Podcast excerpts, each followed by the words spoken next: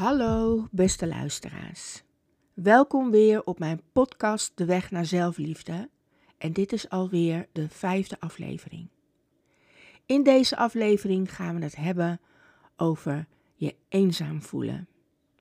En je eenzaam voelen is niet alleen dat je eenzaam bent omdat je eenzaam bent en niemand om je heen hebt, maar je kan je bijvoorbeeld ook eenzaam voelen in een relatie, binnen het gezin, op je werk, binnen de familie, etc., etc. Dus dan ben je wel omringd met mensen, maar dan voel je je nog steeds eenzaam. Ik ga in deze aflevering wat meer vertellen over mijn eenzaamheid. En dat is een gevoel wat ik eigenlijk al vanaf mijn kind meedraag. Als je jezelf de vraag stelt, hoeveel soorten eenzaamheid heb je? Ik bedoel, welke soorten eenzaamheid zijn er? Het antwoord is eigenlijk maar 1.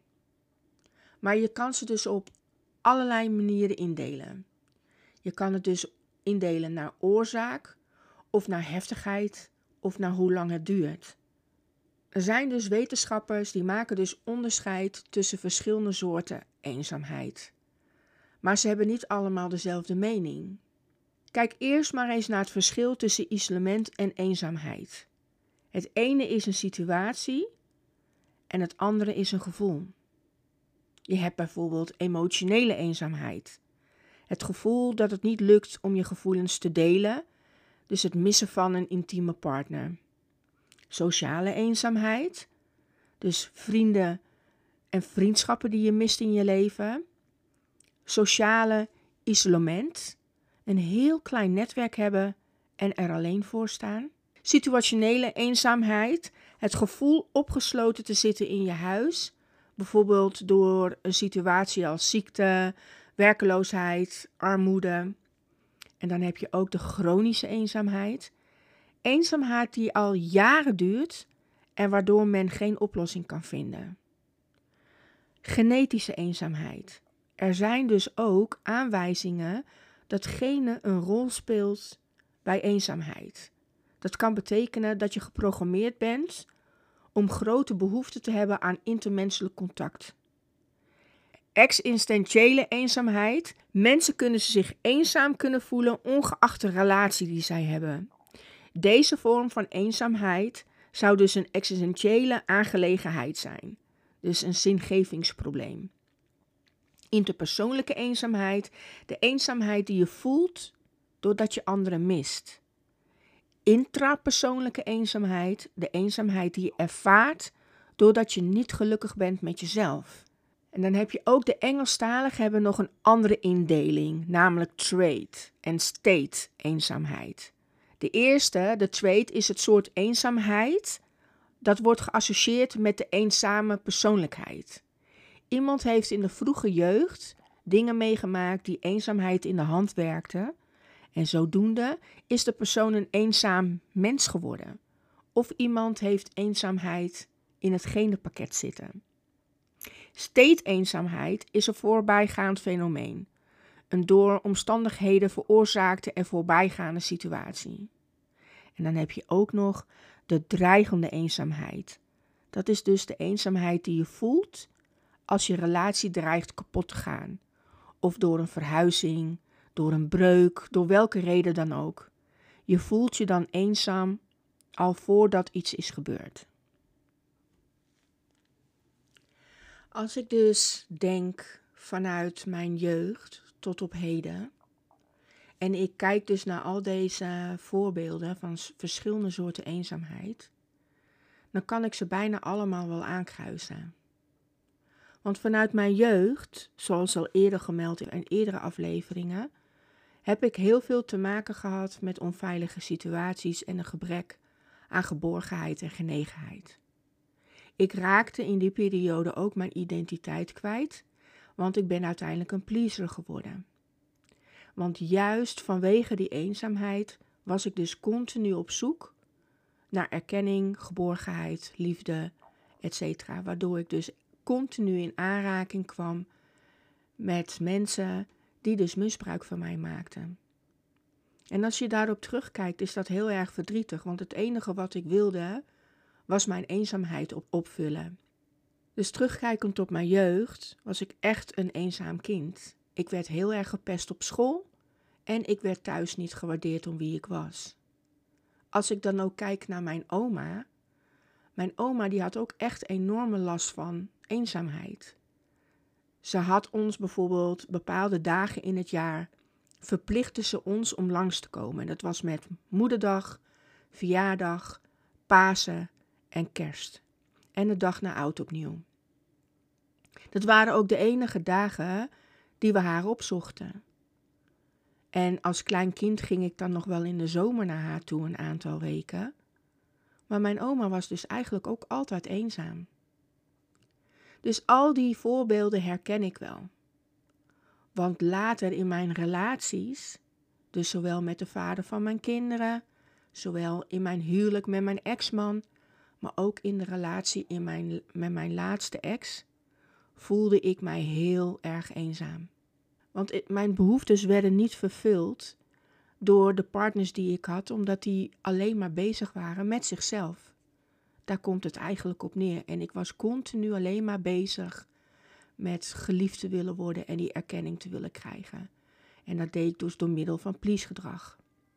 Dan sta je er helemaal alleen voor. Want je bent dan wel omringd door mensen om je heen, maar die begrijpen jouw acties niet. Die snappen niet waarom je bij de mishandelaar blijft. Die begrijpen niet waarom je bij iemand blijft die continu maar vreemd gaat. Door die onbegrip ga je je aanpassen naar iedereen. En dan probeer je op die manier vrienden te worden met iedereen. Maar ook daarin voelde ik mij heel erg eenzaam. Want als er van mijn kant geen contact was, was er helemaal geen contact. En dat is heel verdrietig. Met de feestdagen werd ik niet gevraagd. En dan vroeg ik me steeds af van waar ligt dat dan aan? Ik wil jullie graag uitleggen hoe het dan precies gaat in een relatie. Wanneer je dus te maken hebt met narcistisch misbruik. En hoe de eenzaamheid zich ontwikkelt. En uiteindelijk dus ook ontstaat. En wat de consequenties daarvan zijn. In mijn laatste relatie waren we continu omringd met mensen. Maar mijn ex-partner, die wist altijd mij zodanig te triggeren dat hij altijd werd neergezet als de jovele, zorgzame, lieve man. En ik werd continu gezien als de gespannen, onaardige, soms labiele vrouw. Om een voorbeeld te noemen. Ik moest altijd in de weekenden van alles organiseren. En het liefst wat hij wilde was dat wij dus mensen gingen uitnodigen waar we intieme momenten mee zouden gaan delen. Iets wat ik heel veel moeite mee had, maar wat ik voor hem wilde doen, omdat ik wist dat als hij daarin bevredigd werd, dan had ik een lieve man. Dus dan was het wel eens zo dat wij mensen uit gingen nodigen.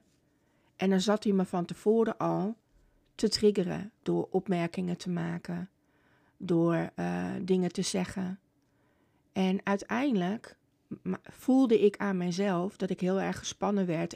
En die gespannenheid werd door anderen opgemerkt.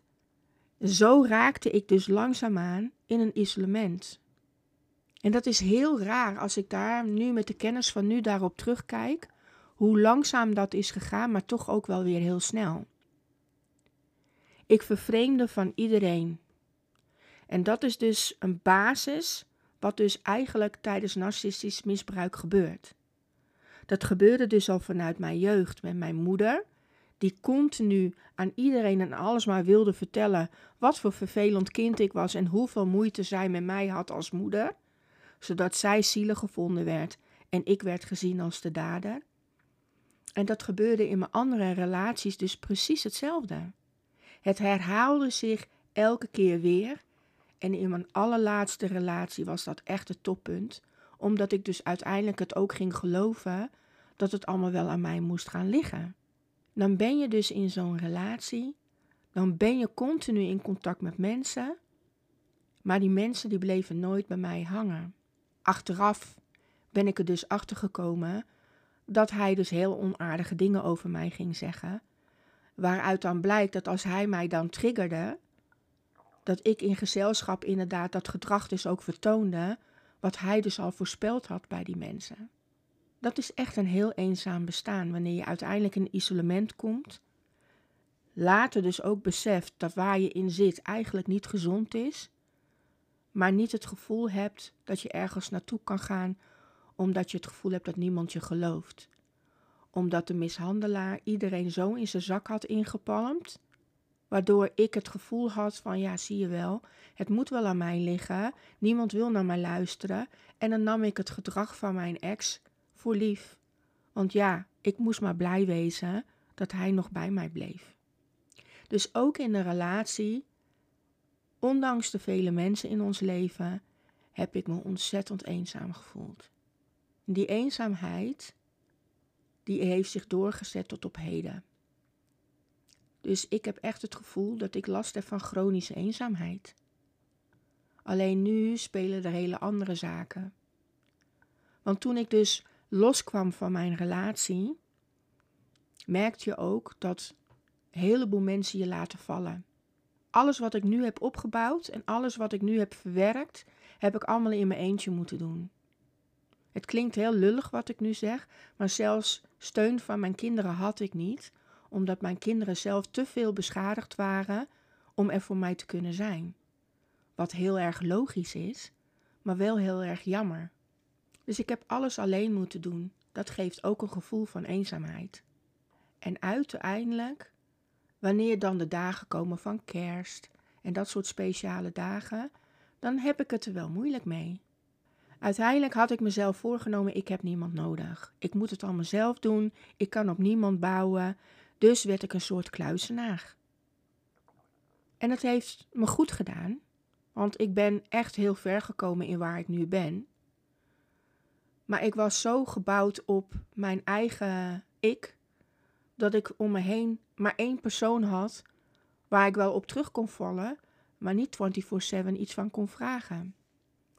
En dan uiteindelijk, wanneer ik nu dus zo het afgelopen jaar mijn trauma's heb verwerkt, mijn EMDR heb afgerond, nu de kerstdagen weer zijn geweest, besef ik me nu ineens van hoe klein mijn netwerkje is. En dat netwerkje wat ik heb, daar ben ik heel dankbaar voor. Alleen het is wel zo klein, want ik heb de kerst alleen gevierd. En eerst had ik zo het gevoel van, oh wauw, ik kan gewoon zelf doen wat ik wil, geen verplichtingen. Ik bedoel, mijn kinderen die hadden hun eigen plannen. Mijn zoon moest werken, mijn dochter die had voor het eerst weer eigen plannen. En ik heb gezegd, joh, doe allemaal maar, het is goed zo. Maar het viel toch zwaar. En dan uiteindelijk werd ik dus door iemand opgemerkt.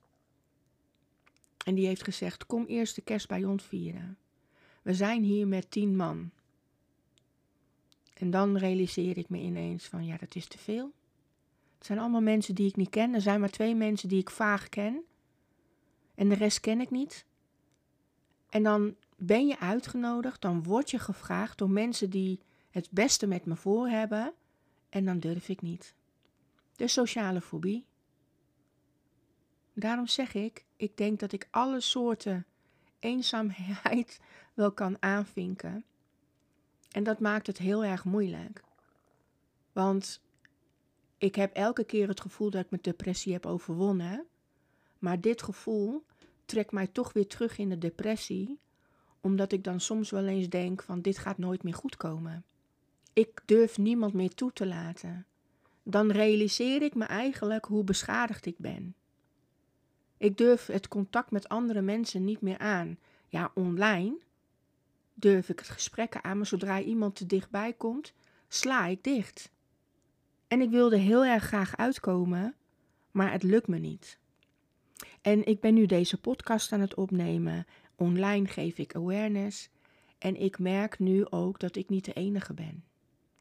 Er zijn zoveel mensen eenzaam. Niet alleen de ouderen, maar ook de jongeren. En vooral in deze maatschappij, waar ontzettend veel dingen verhardt, waar de verdeeldheid steeds groter wordt, merk je dat mensen steeds gemener worden, waardoor mensen zoals ik steeds meer afstand gaan nemen. Want ik heb enorme trust issues. Hierdoor durf ik in deze maatschappij mensen niet meer toe te laten uit angst dat alles wat ik in het verleden heb meegemaakt qua pijn, dat ik dat weer mee ga maken, terwijl dat ik het nu allemaal op orde heb. Ik heb mijn trauma's verwerkt. Ik heb geen last meer van herbelevingen. Als ik naar mijn gebeurtenissen kijk, dan doet dat pijn, maar het overspoelt mij niet meer. Dus dit maakt dan dat ik geen nieuwe trauma's wil. Dus hou ik mensen op een afstand. En het gevoel van eenzaam blijft. Ik blijf eenzaam voelen. Ook al sta ik in een groep met grote mensen, ik voel me eenzaam omdat ik niemand meer dichtbij durf te laten. En dat is wat narcistisch misbruik met je doet. Vooral wanneer je narcistisch misbruik meemaakt vanuit je jeugd tot in je volwassen tijd, wanneer je dan continu te maken hebt met copingmechanismen, met overlevingsmechanismen, het continu op zoek zijn naar en continu alleen maar groter wordt in het please-gedrag, raak je zodanig beschadigd dat wanneer je dan toekomt aan verwerking en aan herstel, durf je geen mensen meer toe te laten. Uit angst dat je weer in herhaling gaat vallen. Dus ja, dit is een hele persoonlijke aflevering, omdat ik inderdaad de afgelopen dagen me heel eenzaam heb gevoeld en me continu afvraag van, gaat dat in de toekomst wel verbeterd worden? Komt er een tijd dat ik weer mensen toelaat? Komt er een tijd dat ik weer een partner toelaat in mijn leven? En dat soort gedachtes laat mij nog steeds meer eenzaam voelen. En dat is dus wat ik van jullie luisteraars vraag. Er zullen luisteraars zijn die zich hierin herkennen, maar er zullen ook luisteraars zijn die dit niet herkennen, maar kijk dan eens om je heen. Eenzaamheid neemt nu met de jaren steeds meer toe. En het is onzichtbaar, dus check eens om je mensen heen. Ik bedoel, mensen zeggen ook altijd, met kerst hoor je niet alleen te zijn. Het gebeurt wel. Er zijn te veel mensen alleen. Dus kijk om je heen. Kijk wie een keer een kaartje nodig heeft. Of een visite. Of een belletje. Tegenwoordig bellen we niet meer. Ik ook niet hoor. Ik heb enorme belangst. Het is wel heel belangrijk om meer om je heen te gaan kijken. Omdat je heel vaak denkt dat de sterkste personen het zich allemaal redden. Maar juist de sterkste personen hebben juist die extra aandacht nodig. Dus ook al denk jij van iemand die redt zich wel, check het dan even. Eenzaamheid, zoals je weet, komt in heel veel gradaties voor en in heel veel soorten. Dus het is niet zomaar af te lezen van iemand. Maar check het. Want dit gevoel wens ik echt niemand toe. En het is iedere keer een gevoel wat terugkomt. En ik dacht eerst inderdaad het gevoel te hebben overleefd, omdat ik het allemaal wel prima vond in mijn eentje. Maar bij nader inzien, nu dus ik inderdaad herstellende ben, is het gemis steeds groter. En vraag ik me wel eens af, gaat dit goed komen? Ik moest dit even kwijt. Ik had eigenlijk een heel ander onderwerp voor vandaag. Maar omdat dit gevoel zo erg bij mij speelde, wilde ik dit graag met jullie delen. En niet zozeer dat jullie je nou geroepen moet voelen om mij plat te bellen en plat op visite te komen en appjes te sturen. Absoluut niet. Daarvoor is dit niet bedoeld. Het is gewoon meer bedoeld om inderdaad je bewuster te maken van het gevoel eenzaamheid en wat dat met iemand kan doen. Want eenzaamheid is niet altijd een depressie. Dat wordt wel vaak gedacht, maar dat is dus niet zo. Dus ik hoop met deze aflevering het een en ander opgehelderd te hebben. En ik hoop dat je iemand in je omgeving kan helpen hiermee. We zijn nu op het einde gekomen van deze aflevering. Ik wil jullie allemaal heel erg bedanken voor al jullie aandacht en dat jullie elke keer weer heel trouw mijn podcast luistert. Het was voor mij nu een hele moeilijke aflevering. Ik hoop de volgende keer dat jullie er weer bij zijn. En dan hebben we weer een heel ander onderwerp. Zoals jullie van mij gewend zijn, sluit ik af met een mooi verhaal. En ik wens voor nu jullie hele fijne dagen toe en een mooi oud einde. En laten we er iets moois van maken in het jaar 2024. Een hele fijne dag. Drie broers hadden jaren geleden hun ouderlijke huis al verlaten om hun geluk in de wereld te zoeken en alle drie hadden ze succes gehad. Op een dag kwamen ze elkaar tijdens een zakenreis toevallig in hetzelfde hotel tegen. Tijdens hun gesprek vertelden ze elkaar over de goede zaken die ze hadden gedaan en hoeveel geld ze daarmee verdiend hadden. Toen kwam het gesprek op hun moeder en ze vertelden elkaar wat ze voor hun moeder gedaan hadden met al hun geld. Ik heb een tijdje geleden een groot huis laten bouwen, zei de oudste broer. Jullie weten hoe belangrijk moeder het huis altijd vond. Ze zal nu wel heel erg blij zijn met zo'n geweldig mooi en groot huis. Ik heb enige tijd geleden een grote tuin voor haar laten aanleggen, zei de tweede broer. Zo kan ze van haar eigen groenten en fruit genieten. Jullie weten hoe gek moeder altijd was op verse groenten en vers fruit.